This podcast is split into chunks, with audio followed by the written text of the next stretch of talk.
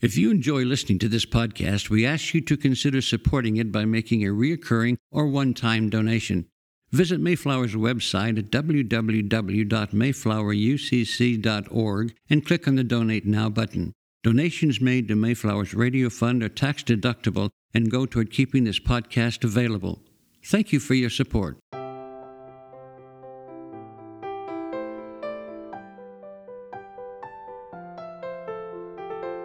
The sermon you are about to hear was preached at Mayflower Congregational UCC Church of Oklahoma City by the Reverend Dr. Robin Meyers, senior minister in one of America's premier liberal Protestant pulpits. At Mayflower, we are an open and affirming peace and justice church where we believe that religion should be biblically responsible, intellectually honest, emotionally satisfying, and socially significant. We go now to the pulpit of Mayflower UCC Church of Oklahoma City under the preaching and teaching of Dr. Robin Meyers. You're invited to take out your Pew Bible and turn to Mark chapter 1, verses 14 through 20, because we don't mind if you check our work. Now, after John was arrested, Jesus came to Galilee, proclaiming the good news of God and saying, The time is fulfilled, and the kingdom of God has come near. Repent and believe in the good news. As Jesus passed along the Sea of Galilee, he saw Simon and his brother Andrew casting a net into the sea, for they were fishermen. And Jesus said to them, Follow me, and I will make you fish for people. And immediately they left their nets and followed him. As he went a little farther, he saw James, son of Zebedee, and his brother John, who were in their boat mending the nets. Immediately he called them, and they left their father Zebedee in the boat with the hired men and followed him.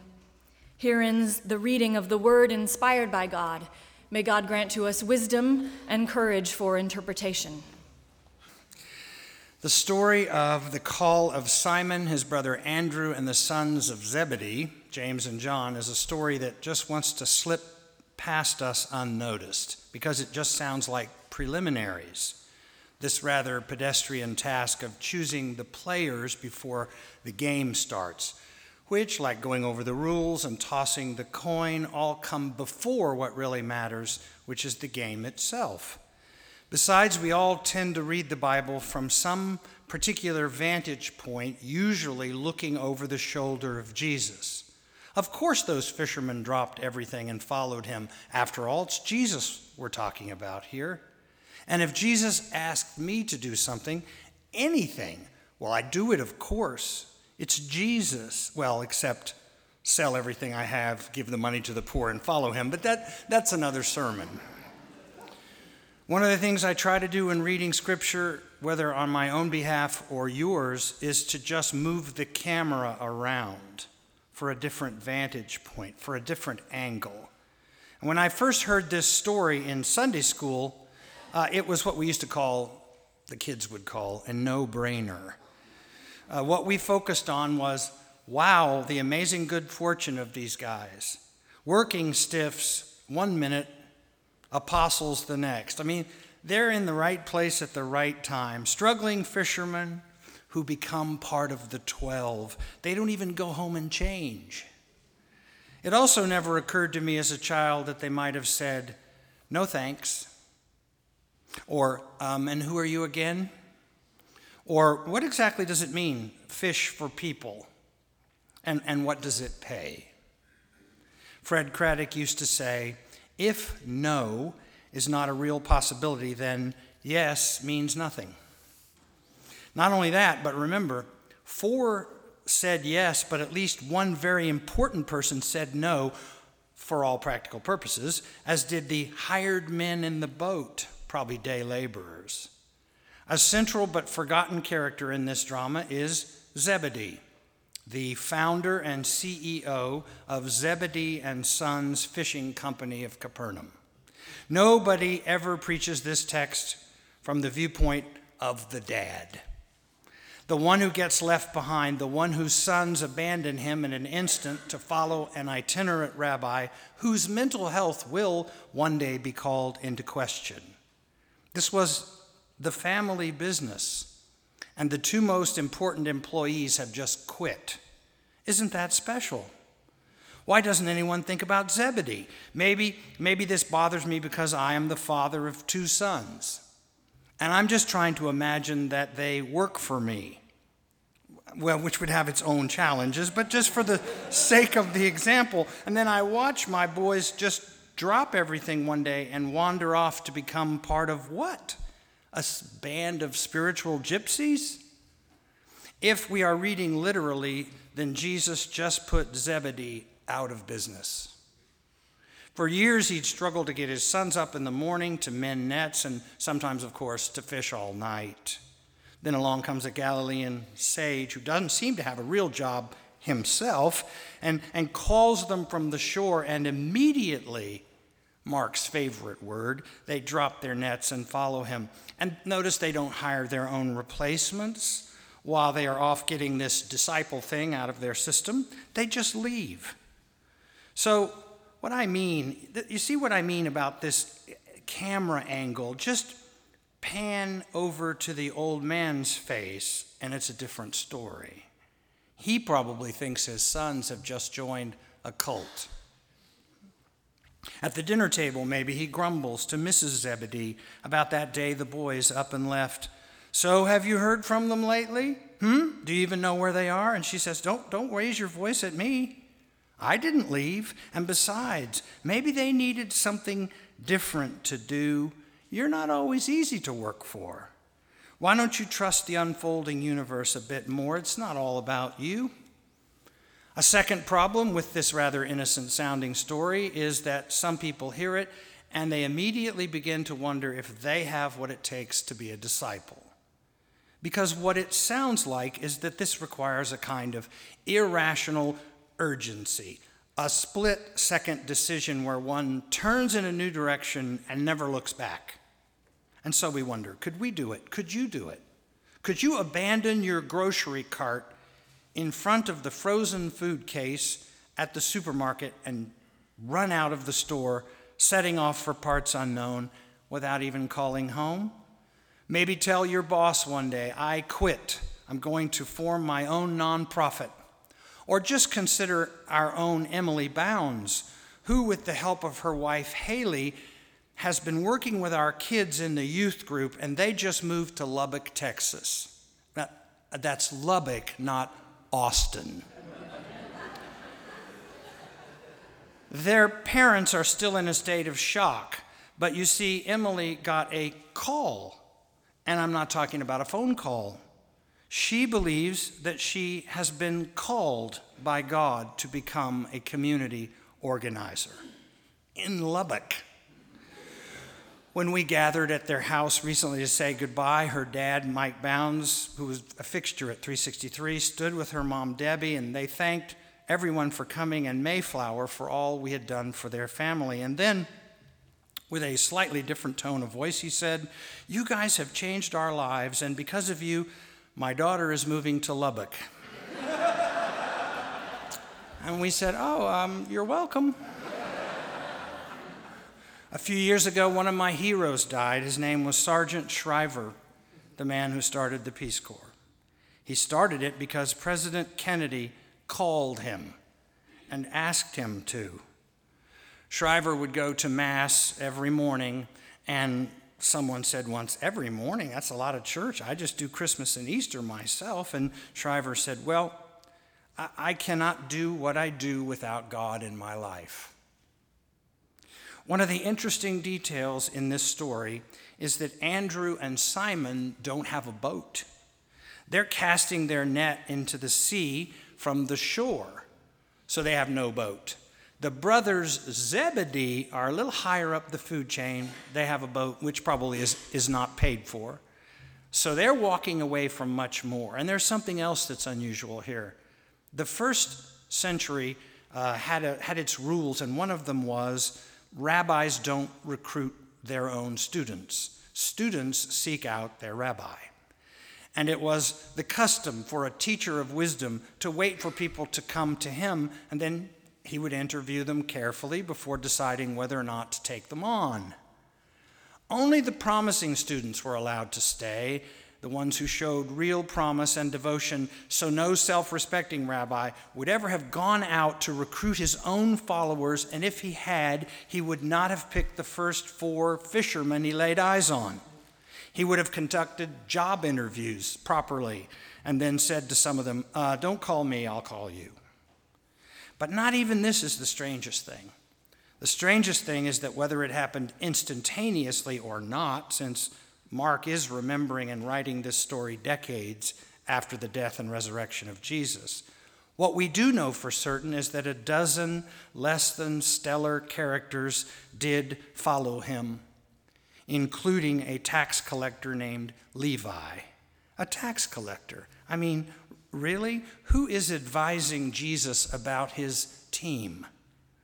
You're going on the road with the Kingdom of God band, and your drummer is a tax collector? This is what we would call today bad optics. But by far the biggest mistake we make when we read a story like this is to assume that it's more heroic than it is tragic. We think we could never do this because we lack the faith of an apostle. But remember, these are fishermen, not pious, observant Jews. I'll bet they fished on the Sabbath, and chances are they are broke. Fishing was not profitable. The empire had found ways to tax fishermen to death, and they borrowed and borrowed and borrowed just to keep working so they could lose and lose and lose more money until someone came and repossessed their boat. I think these men followed not because they expected to become heroes, but because they wanted to try something else, anything else. Or maybe, just maybe, there was a God sized hole in their hearts. I don't think this is the story of remarkable men, but of the remarkable power of God to change the lives of unremarkable people.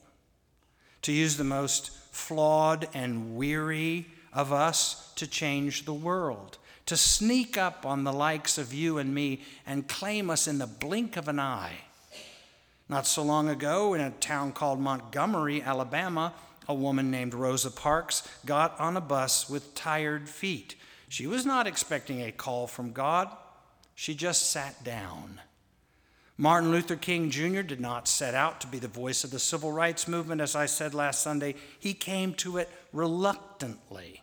But God said, I've given you that voice, so what are you going to do with it? Follow me. As long as we continue to believe that ordinary people are not the ones that God sneaks up on, then of course we will leave the work of the kingdom to so called extraordinary people. And the truth is, we don't know who they are, and neither do they. Or if they do know, if they think they're extraordinary, you've got a whole different set of problems. You think Lech Walesa got up one day had a particularly good bowl of oatmeal and decided to lead the solidarity movement in Poland? Do you think Nelson Mandela had his life planned out this way? Let's see, uh, 20 years in prison, come out smiling, and then get elected president of South Africa. Or take Albert Schweitzer, the greatest Christian in the 20th century, in my opinion, who was so unorthodox in his beliefs he would have been pronounced a heretic a man who walked away from every good gift the world can offer German high society, a doctorate in music, a doctorate in theology, a doctorate in philosophy, life tenure at one of the best universities in Europe, but something was missing. There was a God sized hole in Schweitzer's heart. So at age 30, he goes back to school to become a doctor of medicine. So he could walk away from everything the world had given him all these treasures to build a jungle clinic to heal people his friends considered the most backward and insignificant inhabitants on the planet.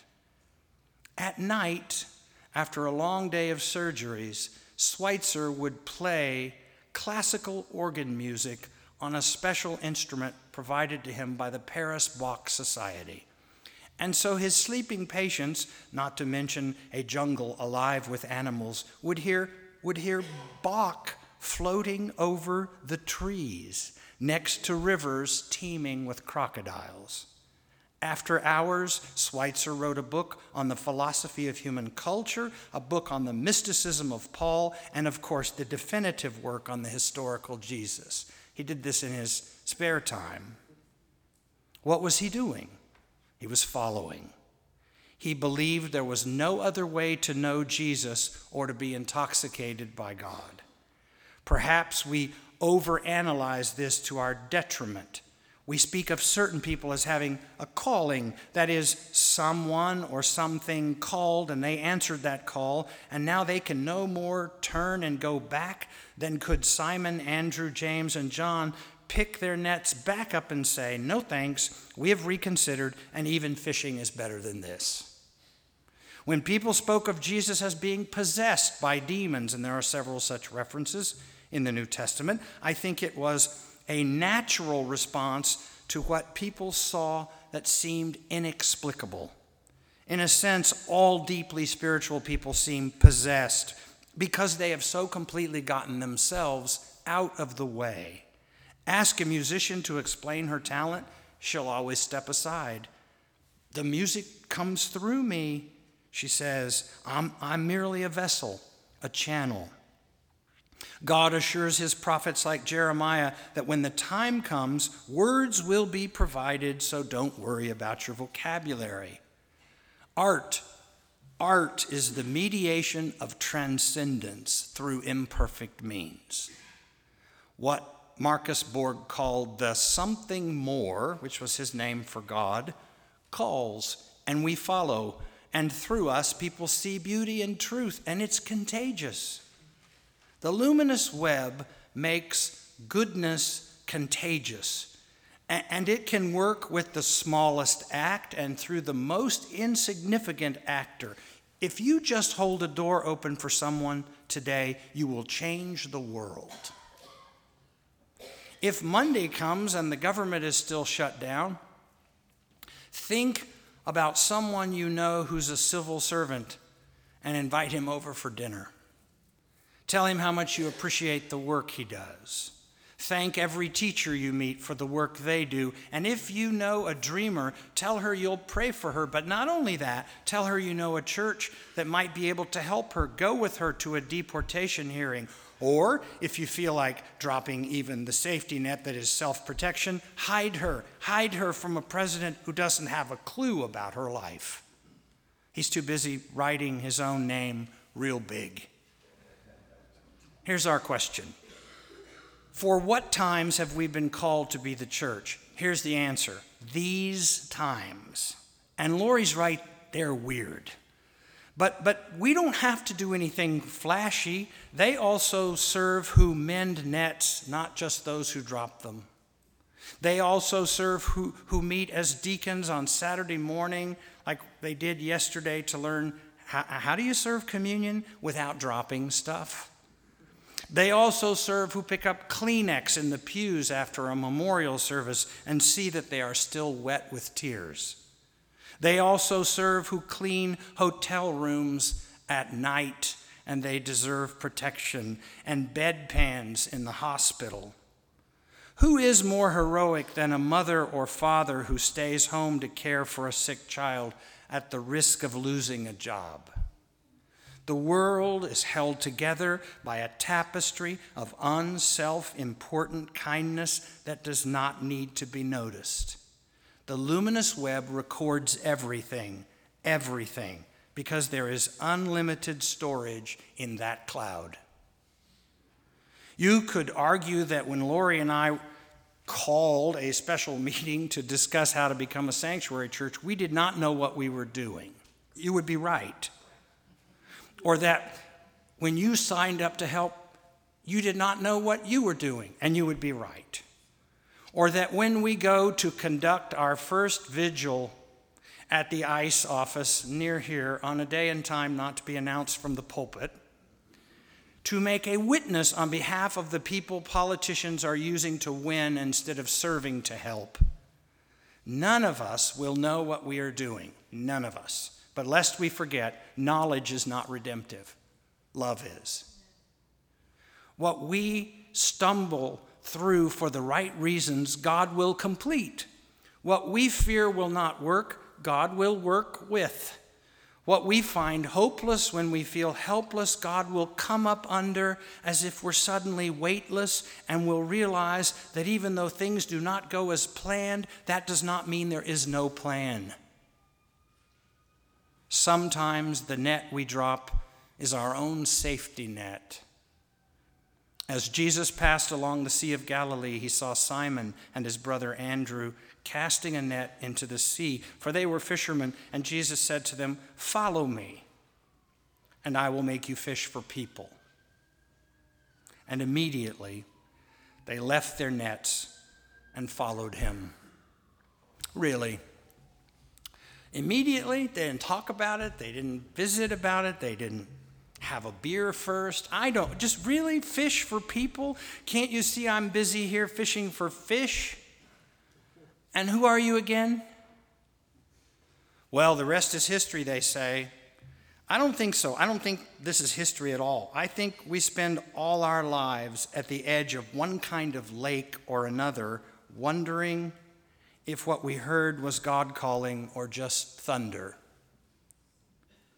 The time is coming, and now is, when we won't have the luxury of arguing which it is, God or thunder we'd best drop our nets and follow.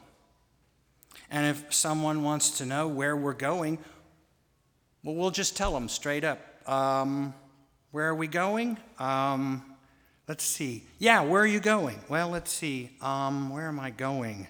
Yeah, where are you going? You don't even know, do you? Liberals, they never know where they're going. Well, not exactly. So how, how are you going to get there if you don't know where you're going? Well, I'm not sure. You're not sure. So who's going with you? Don't tell me you're traveling alone. Oh, no, no, I can answer that question. I never travel alone. Uh, oh, and I think I know the answer to your other question where are you going? I'm going home.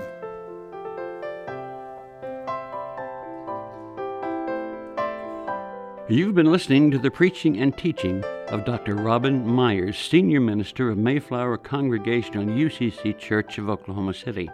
More information about the church can be found at mayflowerucc.org or by visiting Mayflower's Facebook page. Worship services every Sunday are at 9 a.m. and 11 a.m., with adult education classes at 10 a.m., and a full church school for all ages is available during the second service. Mayflower is located on Northwest 63rd Street, a block west of Portland. Thank you for listening.